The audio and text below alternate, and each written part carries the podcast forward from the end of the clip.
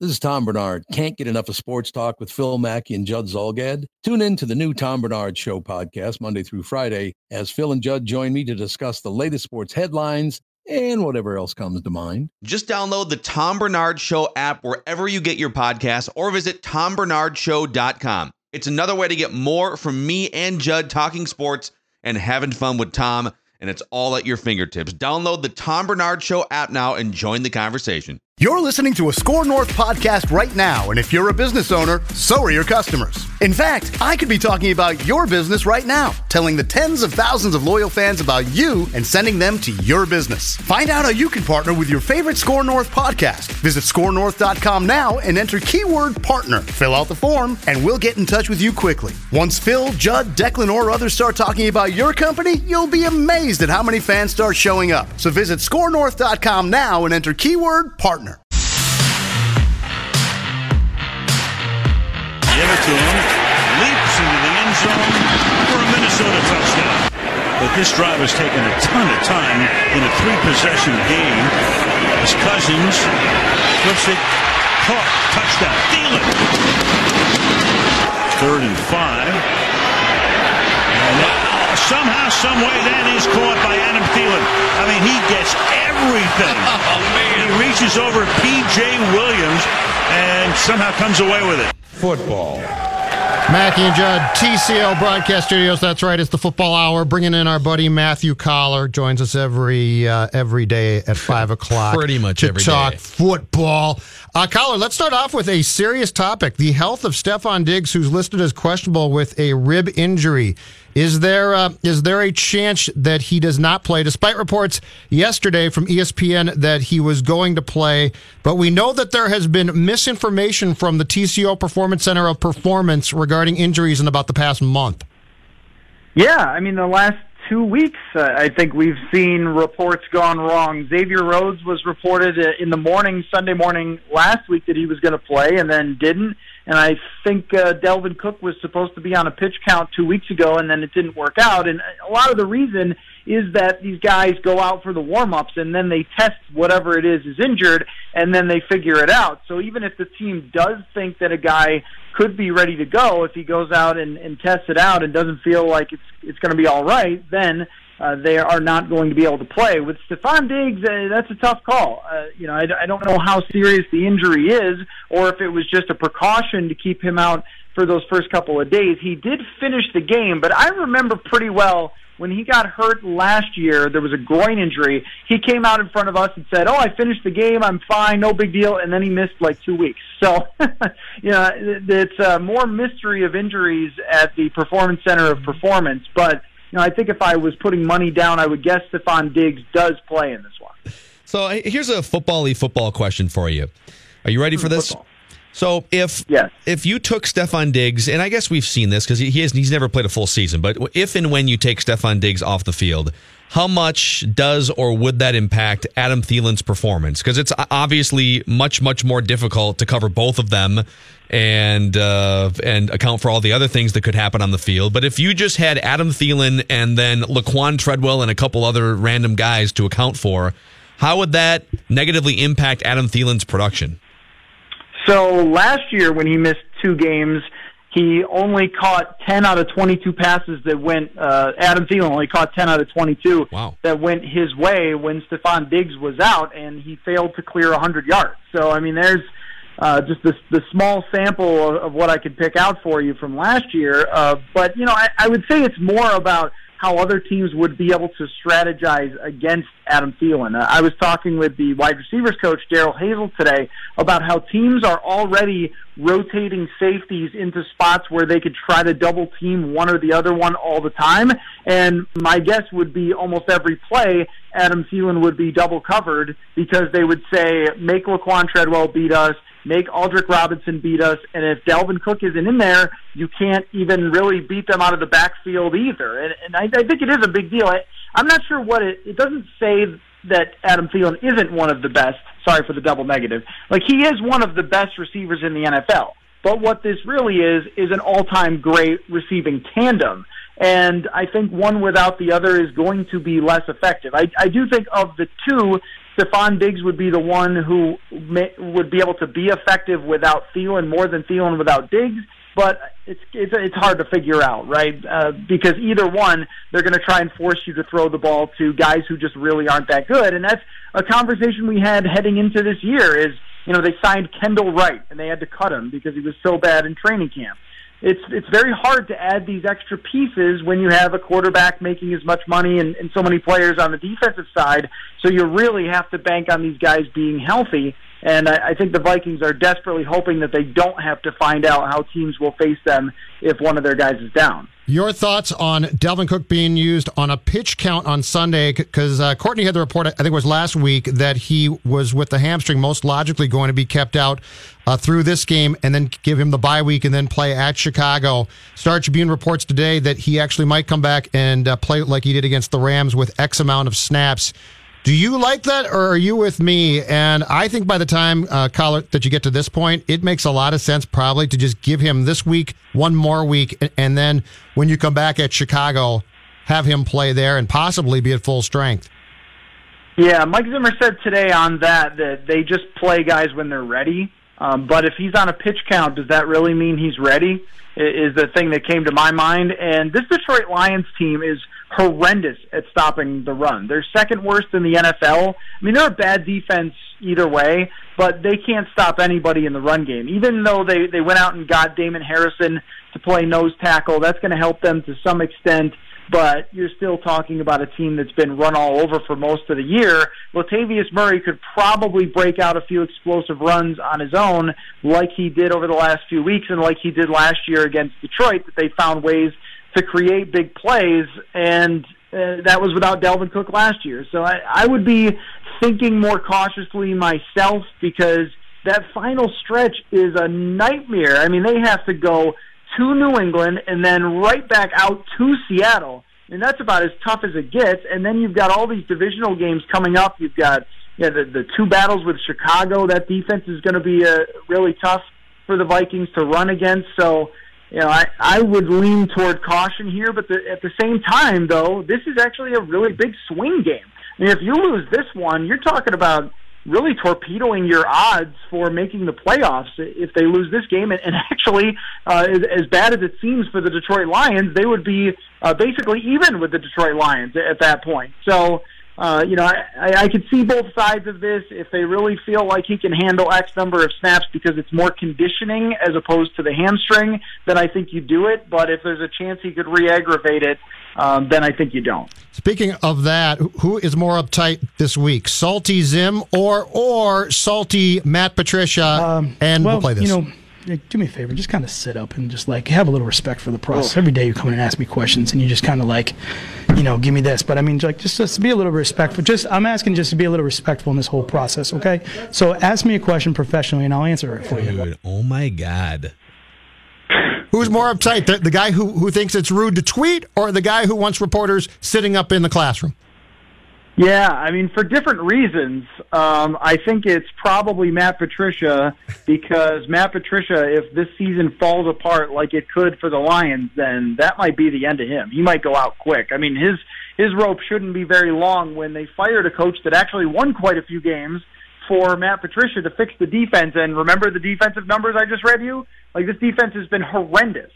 So Uh, they, I mean, they are one of the worst in yards per play. The run game, they've allowed 15 touchdowns against and only two picks. They're an awful defense. That's what he was brought here for. So I think Matt Patricia probably, but at the same time, Zimmer knows how big this one is for this team. I mean, you get a win here, and then even though there was the New Orleans loss, you still feel like you're just trucking along. But a loss here, you're all of a sudden feeling like you're just uh, trying to keep your head above water going into the toughest stretch of the season or, or another really tough stretch of the season where you have to beat some great teams to stay even in the race as opposed to trying to be at the front of the race. So uh, I think that there's a case for, for both. But with Mike Zimmer, I mean, this is a guy who's won a heck of a lot of games with not a heck of a lot of stability at quarterback. I think he's, at, at very least, proven that he can be a successful NFL head coach for Matt Patricia to act that way is mind blowing. I mean, it's like Belichickian without any of the success or anywhere close as a head coach. And as I think we've seen historically, coaches who act like that without anything to back them up as far as credibility, they don't last very long. I think what we're finding here too is if Tom Brady is your quarterback and you're just up by 13 points all the time, coordinating defense is a lot easier. yeah, no, I, I think so. Uh, and when you look at Tom Brady, it goes like both ways, right? Because when you look at Tom Brady's defenses uh, through his entire career and all the winning he's done, I mean, he's had top 10 defenses almost every single year under Bill Belichick. So it, those two things do play off each other. Belichick is a great defensive mind. When uh, he was head coach of the Cleveland Browns, they had good defenses, and they just didn't have Tom Brady. And now, you know, then he gets with Tom Brady and a great defensive mind. But, you know, Belichick, the other thing is he grumbles a lot, and he's got some funny one-liners because I think he secretly has a really good sense of humor.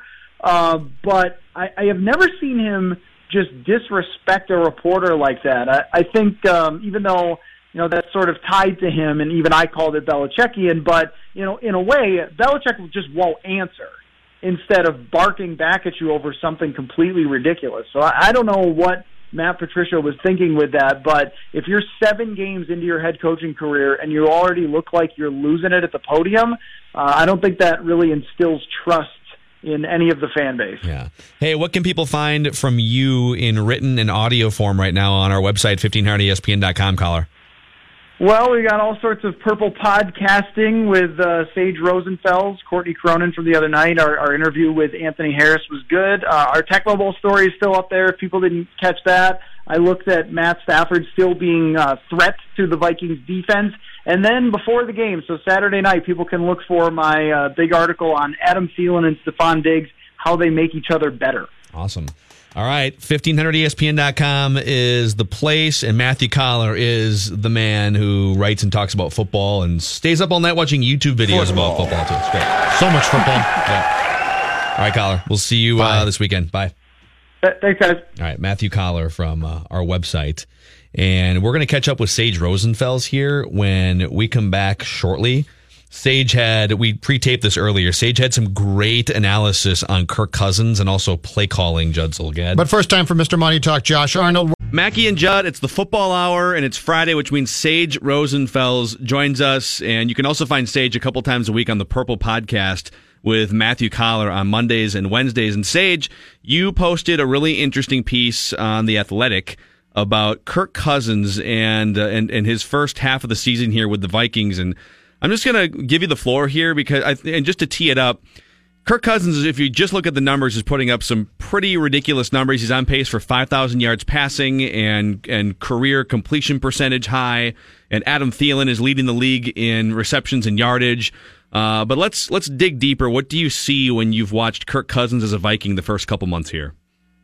Well, I think my article is, is sort of about, you know, let's not just look at statistics when judging a quarterback. And I think uh, as NFL analysts and media people, you know, that that's the easiest thing to point to, in particular in football, just because it's, I think it's such a complex sport. It's such a team sport uh, that you know it's hard to break down what the individual performance is. You know, if Adam Thielen has a great game and and gets by every wide, uh, every DB and, and every linebacker and runs great routes, but no one throws the ball.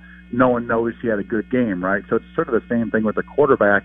We love to judge quarterbacks by just their statistics, uh, and again, if you look at uh, if you look at how Kirk has uh, his the numbers how he's played this year, things look great. I mean, his touchdown to interception ratio is like four to one.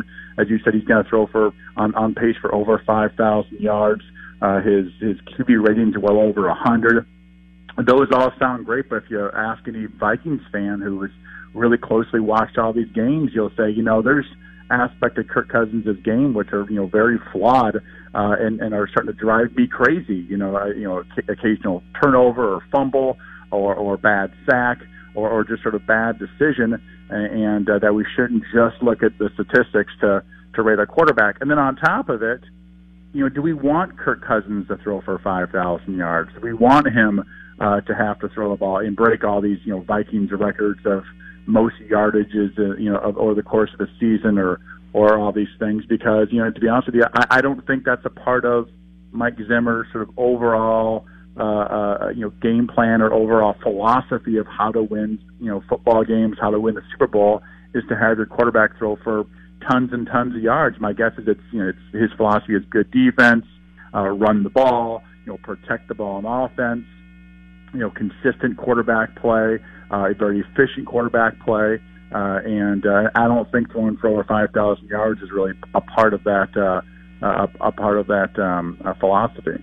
So, Sage, let's boil this down to one play in particular from Sunday night's game against the Saints, and that would be the Diggs pick. And take me through that play because, as you pointed out in your piece, Diggs cut that route off, and he's definitely at fault. But when you're talking about the upper, upper echelon quarterbacks, I think your point was they don't compound that play probably by throwing that ball, correct? Yeah, well, well, I mean, he sort of threw the ball. I mean, that was a really unique play in that you know uh, Stefon Diggs was running a shallow, what they call a shallow crossing route. Uh, those are usually about four to five yards deep, and they have man zone principles. Versus man, you stay on the move. Versus zone, you hook up sort of in the zone, uh, usually on the sort of the other side where the tight end, you know, sort of was about five yards deep. Well, on this play, it was man-to-man coverage.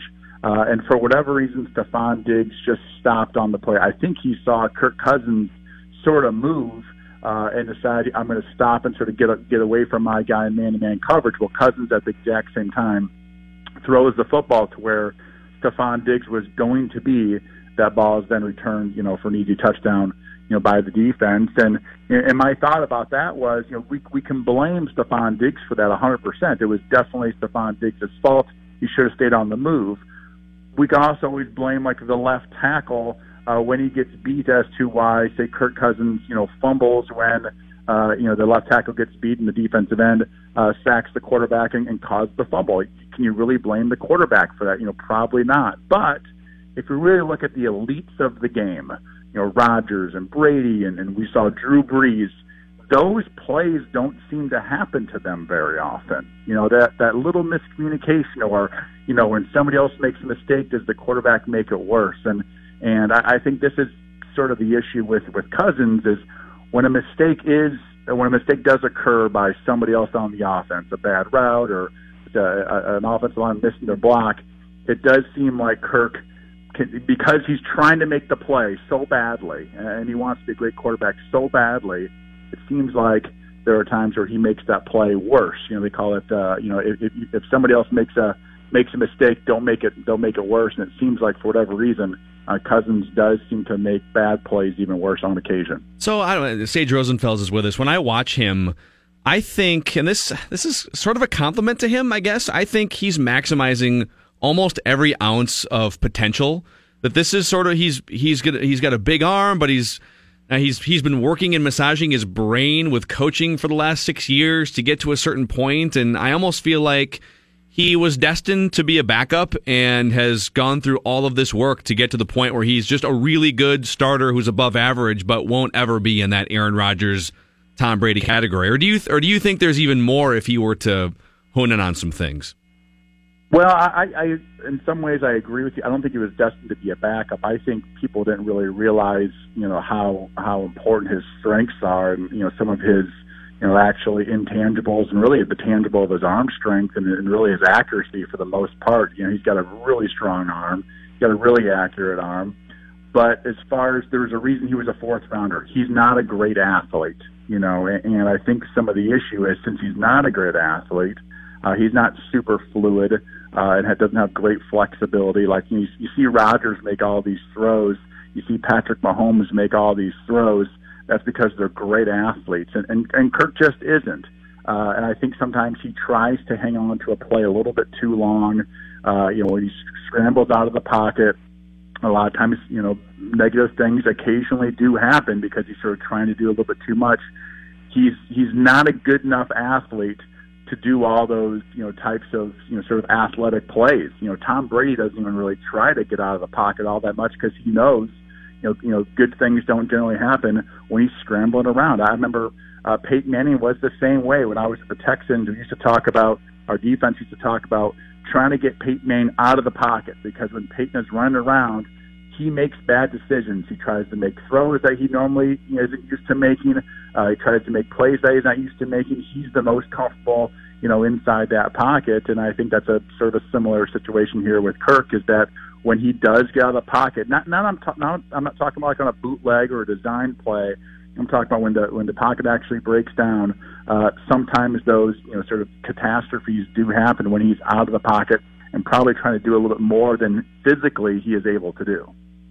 Sage, in Cousins' case, then at this point in his career, can these things be fixed? Are, are there things that can that can be almost coached out of him at this point, or is it too late to actually have an expectation that when the bullets are flying, he can rectify the, the mistakes that we've been talking about potentially coming up?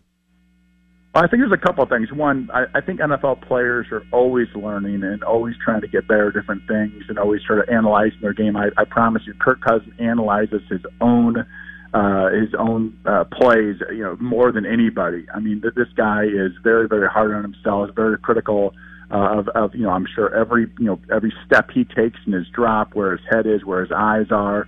Uh, he's he's he's a very precise uh, quarterback as far as interpreting his own play. Uh, so I do think over time, yeah, you, you can definitely improve on some things. Uh, but also, I, I think most importantly, I think this team needs to maybe not put him in those positions so much, whether it's the offensive coordinator or whatever. But you know, I've been trying to sort of push for them to run the football more this year. You know, the, bad things happen in third and ten, right? I mean, you're you're always throwing the football in third and long. Uh, you know, lot bad things happen in those situations. You know, the, the defense, defensive end, defensive line knows you're going to pass, which means you know they sort of have the advantage at that point over the offensive line. The DBs know you're going to pass. You throw the ball, a lot of bad things can happen. You know, a lot of bad things can happen in the pocket. A lot of bad things can happen, you know, after that. Uh, but when it's third and four, third and five, third and six, that's when the defense doesn't know what, exactly what you're going to do. And uh, I think the you know the Vikings are in way too many third longs. They got to figure out a way to be more in third mediums, third and shorts. I think when if they're in those situations, I think Kirk Cousins would be a much more effective quarterback. But for whatever reason, they sort of refuse to really stick to the run. Uh, and I, I just really believe that with sort of their sort of overall equation of success, they need to try to run the ball more, even when, even if it's second and ten. You know, there's nothing wrong with hand the ball off. I think Latavius Murray's had uh, a lot of nice runs this year, and, and the running backs have had some. You know, Mike Boone's had some nice runs in his limited time. Uh, there have been some good holes up front, but they just sort of have a refusal to stick to the run, and, and sometimes running the ball in second ten is the best way to go. And, and I know that you know for the for the people that love you know high high scoring offenses and, and quarterbacks that throw for a lot of yards, that sounds boring to them, but there's nothing worse than getting the ball in your hands on third and ten third and 12, third and 13. It's, it's sort of a scary place to be, you know, as a quarterback. You just know a lot of, you know, it's, it's hard to make a good play happen. You're probably going to, at the very best, check the ball down. Uh, at the very worst, you're going to get, you know, hit, hit in the back of the head and fumble the football. So if they can stay out of those situations, I think it would make Kirk Cousins a much better quarterback, even if his numbers might not be, you know, 5,000 yards and 40 touchdowns. Sage, do they and, and speaking specifically on John DeFilippo as the offensive coordinator, do should they, if if the running game is going to be sort of a, a, secondary thing, at least right now, it's kind of seemed like it's just kind of they run when when they feel like they can run instead of really trying to establish it. Should they be running more screens? I mean, because we saw Pat Shurmur as a coordinator last year really utilize the screen game. Now it helped that you had a guy like Jerick McKinnon who was really good in that aspect, and Dalvin Cook before he got injured. Uh, but do they need to add that, add a little bit more of that to the offense to help Kirk too?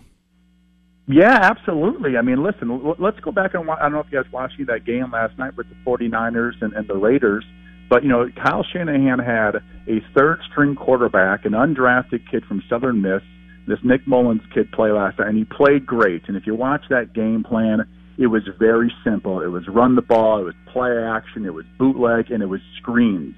Uh, he threw a lot of screens in that game. Screens to the tight end, you know, the old play action, uh, and then you know, the, and then the screen to the tight end when the when the defensive end's really trying to rush up field, and then boom, you pop the tight end, no one's there. Uh, it, the screens are sort of another way of running the football. Uh, it, it hugely helps the pass protection uh, because now defensive linemen have to sort of worry about you know, once they beat their offensive lineman shoot, now they're just screwing. Now I got to hustle back and and maybe next time I won't won't uh, rush so hard. That is one aspect of it. It seems like to me there, you know, there's a lot of times there, it's, you know, it's second down and, and eight or even second four, and they're in shotgun. I'm thinking to myself, why are we in shotgun on second and four? I feel like we should run, be running the football, uh, you know, and or you know maybe some sort of play action with a screen, or or even these wide receiver screens. It seems like everything is sort of a screen to Diggs on the outside, uh, and that's pretty much it. And I, I, you know, listen, Latavius Murray is not uh, a scat back in any ways, but he is very savvy, and I, I think he's sort of under underrated, underappreciated. I think he'd be very, very good uh, in the screen game, and I think you know Kyle Rudolph or, or Morgan, the tight ends. I think they'd be really good with you know these sort of tight end screens that are you know, they're a little bit different than the wide receiver screens or running back screens, but they're very very effective as well. All right, we got we got like a minute left here, Sage, and since we're on the subject of play calling, am I missing something on second and twenty five when you hand off to the fullback? Is that like what is the what unless it's just a sneak attack surprise and you hope to gain seven yards on that play? And then you're still in third down and 18, why would you ever call a run play with a good passing attack and weapons like the Vikings have on second and 25? Help us. Yeah, I don't know. I don't have an answer for you. I'm sitting there. I'm, I'm on your side of the fence on that one. You know, anytime it's you know really second and 15 or longer, uh, I don't believe there's any way, any really reason to actually just straight run the football. I mean, at the most, you're going to get like six or seven yards, and so you're still going to be in a third long situation. So, you know, that's when I'm, you know, big on the quick game. Uh, you know, a lot of times defenses are playing more coverage there, and you can get easy completions underneath. So the quick game and also the screen game. That's another, you know, chance that if, if you hit it just right and it's blocked well, uh, that you can get some some good yards on those too. So yeah, I mean, I'm all about running the football but second 15 plus, second 20 plus, that's the worst time to run the football. Yeah. Sage Rosenfels, we love the analysis, and we'll catch up again next week. See you, sir. Sounds great, guys. Looking looking forward to it. All right, that's Sage, Mackey, and Judd Football Hour back shortly. Mackey and Judd are back. I have indeed been uploaded, sir. We're online and ready. On 1500 ESPN. Football. Football! Football, yeah! Football! Football! All right, I haven't heard a couple of these, but just for fun, you guys did a segment on this earlier in the show. Uh, coaches were out of their minds this week in football, in the NFL, in college. Let's uh, let's just go through some of the fun clips from the football world this week and react to them. This is Matt Patricia feeling some pressure in Detroit and seeing I don't know a slouching reporter at a weekly press conference here. Um, well, you know, do me a favor, just kind of sit up and just like have a little respect for the process. Every day you come in and ask me questions, and you just kind of like, you know, give me this. But I mean, like, just just be a little respectful. Just I'm asking just to be a little respectful in this whole process, okay? So ask me a question professionally, and I'll answer it for you. Wow, what would you so do? Condescending. That would too. that Yeah. would be the equivalent of me basically telling a person to sit up in my hoodie. Oh, Actually, oh, I you know see what, what you're saying because Matt Actually, Patricia you know wears what? hoodies. Yeah, Patricia dresses worse than I do. you, you- at least you shave once in a while. Backwards hat, backwards hat, big beard. I think sweatpants basically or wind pants. Yeah, he's the sloppiest looking head coach in the history of the NFL. Yes. And I don't even care that much. Whatever, it's football. Actually, Bill Belichick is one of the sloppiest looking coaches in the history of the NFL, too. a, a, he shaves, so he looks a little bit less homeless. And B, he has a bunch of Super Bowl rings, so you can cut the sleeves off any shirt you want if you've got that many rings and that many trips to the Super Bowl. Uh, I haven't heard that. So this Mike Gundy clip, I keep Oh, seeing oh, around you Twitter. I've heard this one? No, I haven't heard this Great. one yet. Okay. Oh, I give a rat's ass about Twitter. It's a platform for people that are sitting home drawing an unemployment check, sitting in front of a keyboard. With the mullet. How fantastic is that? The fart sounds and everything. Uh, when did he become such a character? He had that one rant about 7 I'm or eight years ago, right? I'm a man. I'm 40. Yeah, it was Yeah. 11 years ago now, actually. But he didn't He's have a man. mullet He's then. 50 now. yeah. I don't I don't know that character is necessarily the right word, but he's something. Yeah, I don't know. He just is all of a sudden he's become him and Mike Leach, but he even more so Mike Gundy has just become. Does he wear the mullet ironically, or is it? No. I think it's just become a thing. Like the last couple of years, he's he's he started wearing it, and they, I think down there they were kind of like, oh yeah, it's great. He's kind of a thing, and he's just sort of kept it, and he's made it even more like it's even more like mullety. I Yeah. guess if Well, He dyed his yeah. hair now like jet black as well. Yeah, yeah. So it looks really Yeah. weird. But is he in on the joke, or does he think that it looks uh, good? Is he? I, I think it's kind of. I think it's just kind of his thing now. He's just like, I'm gonna go with this, and this is just how I'm gonna do things. I guess I don't know. It's really weird. I'm gonna come in here and do, do, do, do, tweet this, tweet that, whatever my daughter wanted me to put on the shirt.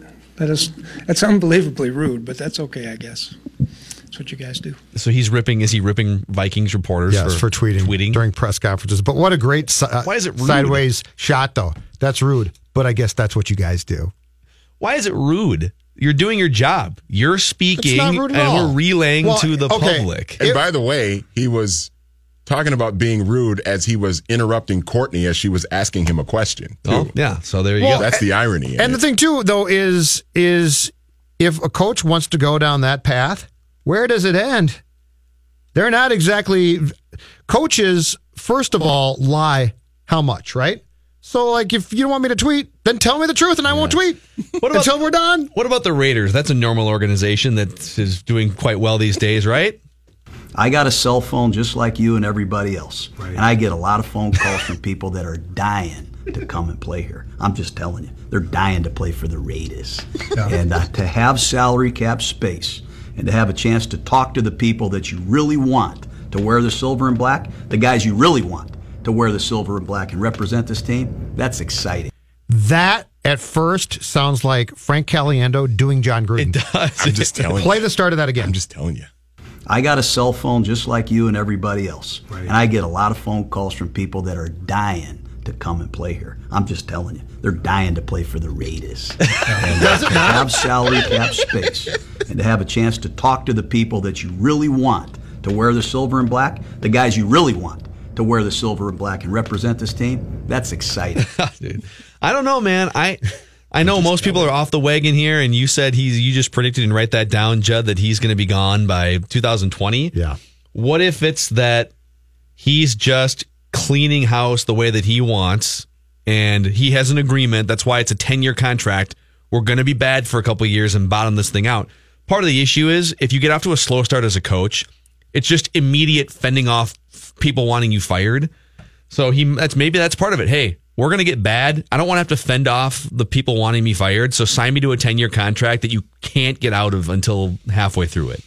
I, I think he's Thibs.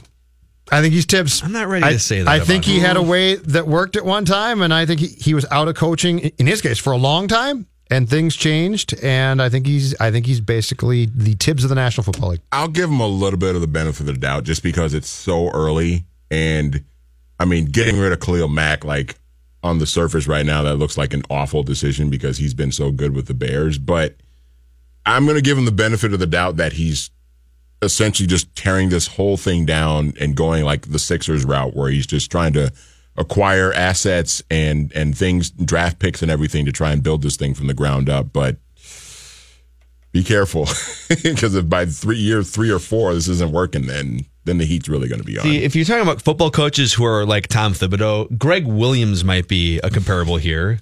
Uh, Gregg Williams, who is one of the last men standing over there in Cleveland. That's, there's three three coaching stars, or maybe four if you include the walrus-looking offensive line coach.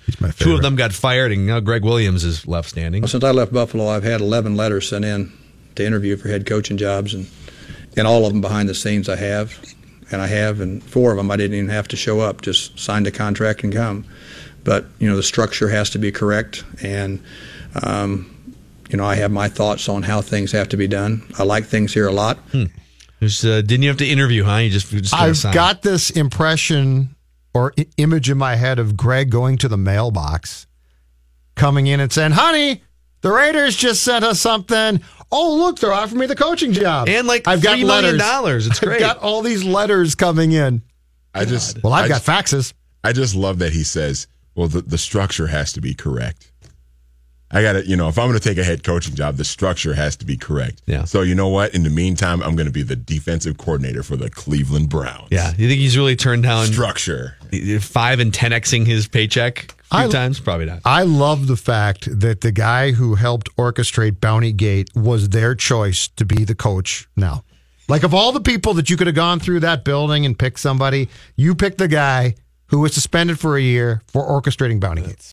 Are you ready? Live from the TCL broadcast studios. We are ready. Now back to Mackey and John. Ready! On 1500 ESPN.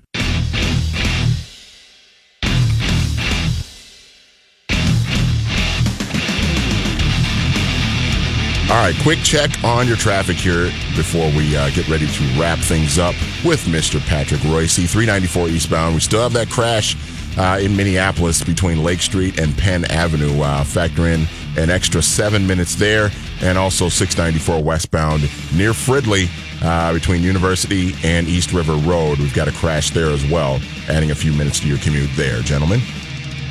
Thank you, Manny. Let's wrap with Reusse here. Uh, Pat, let's play a soundbite for Pat here. All right, this is let's say let's say slouchy Pat were sitting in the front row of a press conference, okay? And you asked a question to a football coach, Matt Patricia, Oh, in this oh, example. Yeah.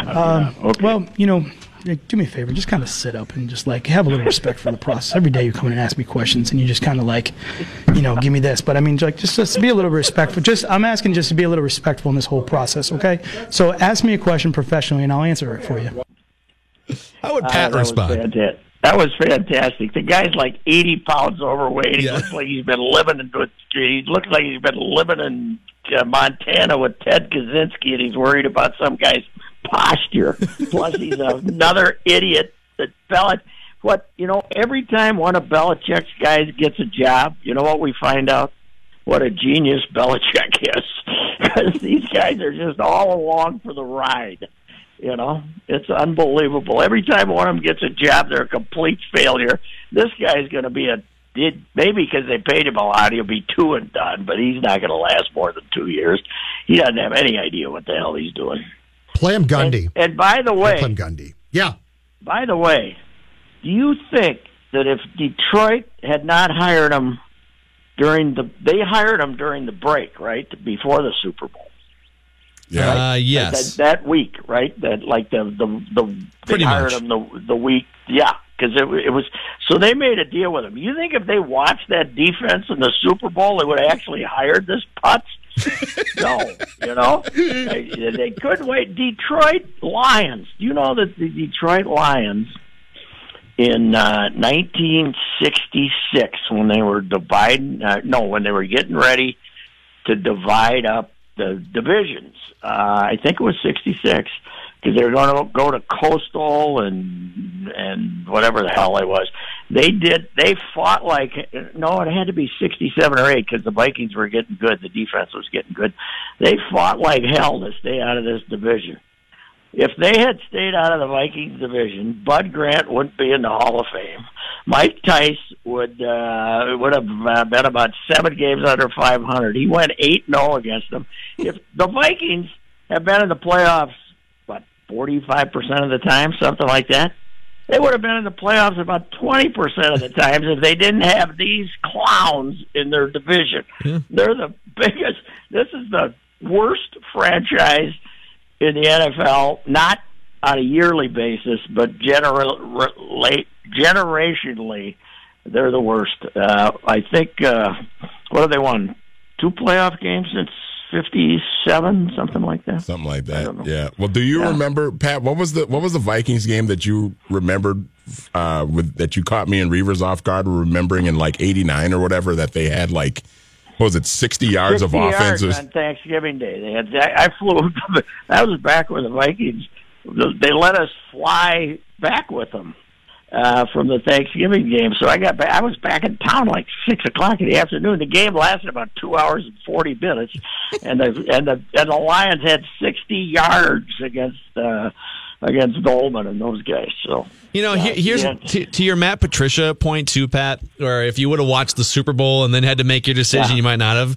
How about the other thing that happened after the Super Bowl, which is you got your offensive coordinator and your defensive coordinator, and the Patriots were so hell bent on keeping one of them that they locked the doors after the Super Bowl and paid him a bunch of money. Josh McDaniels. Josh McDaniels, yeah, he was gone. Yeah, they said, "Oh, we're gonna. Uh, I think we're gonna keep you and pay you a bunch more money." Matt Patricia, I you can go train wreck the Lions. That's fine. I tell you though, one of my five favorite moments in sports was in Ford Field early. I think it was Ford. I think we were in Ford Field by then. Matt Millen was the. Remember when Matt Millen was the general manager? oh yeah. and the uh, you know the the biggest train wreck ever. And it was near the end, and the Vikings were there. I think it was another Thanksgiving game. It was J- Judd. You weren't there, right? No, It was a it's not. Thanksgiving game, and some guy in the stands was holding a sign that said "Fire Millen." and the and the TV cam, but the sign was, you know, just a little sign. But the TV camera saw it, so the Lions told him to go get rid of the sign, you know, to catch the guy, and the guy started running. And they started the security guards started chasing him all over the building and then the fans were guarding him and keeping him from getting and the whole crowd was like going nuts Yeah. cheering for this guy that's how stupid they are the guy had an 8 by 11 sign fire Millen and they turned it into this chaotic scene that was just hysterical as the Vikings were. That was Ticey. Ticey was kicking their ass again. Ticey was 8 0 against them. That's all you got to know. Phil, play play Patrick Gundy on Twitter. Mike Gundy. I give a rat's ass about Twitter. What a grease It's a ball. platform for people guy- that are sitting home drawing an unemployment check, sitting in front of a keyboard. Did he make the fart sound? Yeah, twice. Yes, he did, That's the best part about it. He's talking to you, Pat. He's got the mullet now. Man alive.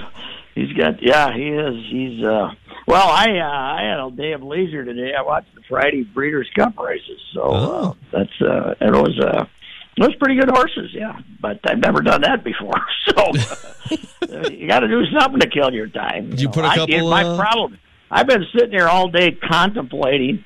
I needed an 11 inch thought to fill that thing on Sunday, and I don't have one not yet. So, uh, that, uh, you know, that page two thing I do, I, I'm trying to trying to come up. I've been sitting here trying to think of something. Well, how can how can we help you? Is there a, How bra- about a Derrick, brainstorming how about activity? Derrick Rose? I mean, Derrick Rose just scored 50. What more could you want? Yeah, but he might play tonight and get three, you know, and then uh, you know, and so Jimmy might punch the coach. Who the hell knows what's going to happen? So it's- it's hard to write that one. So That would be now. That don't would know. lead to an 11 inch column of some kind. I would think. yeah, yeah, right.